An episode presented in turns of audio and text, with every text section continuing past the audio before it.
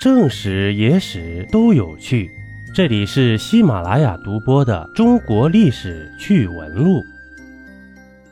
这一集呀，咱们接着盘点那些关于清朝的冷知识。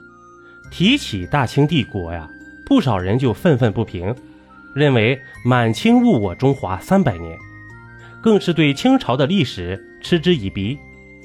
但历史的细节从来不是你想象的那样不堪。关于大清帝国，就有很多有意思的事情。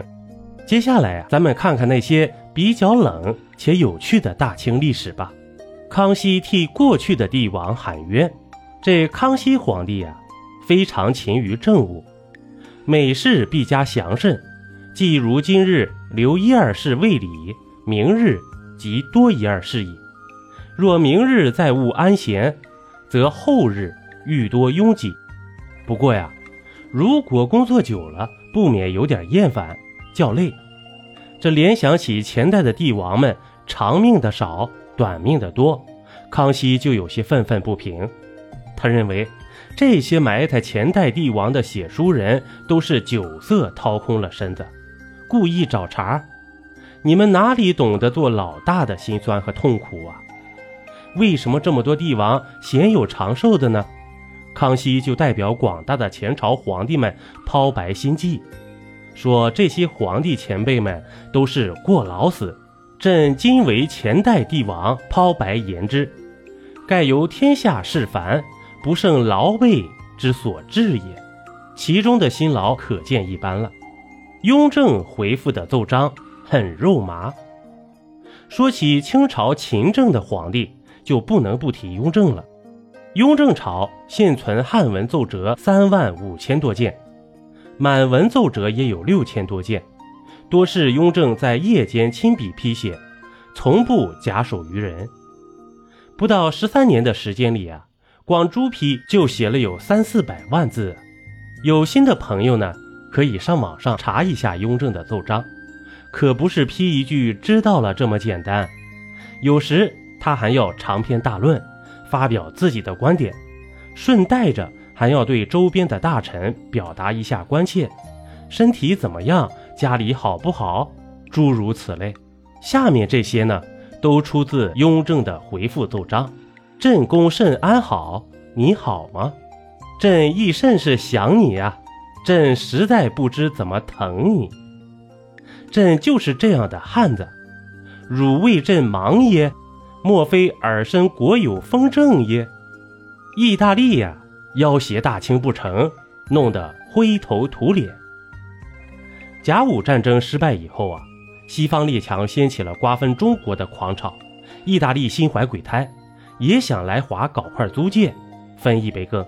一八九九年，意大利公使召会大清朝，要求租界三门湾做军港。修筑一条从三门湾通往江西的铁路。这浙江省南部啊，三分之二呢均为其势力范围，并声称浙江全省不得租借给其他国家。这大清帝国呀，虽然也是风烛残年，但还是断然拒绝了。意大利吃了闭门羹，立即派出三艘军舰开赴三门湾，意欲恐吓。但这个时候的大清啊。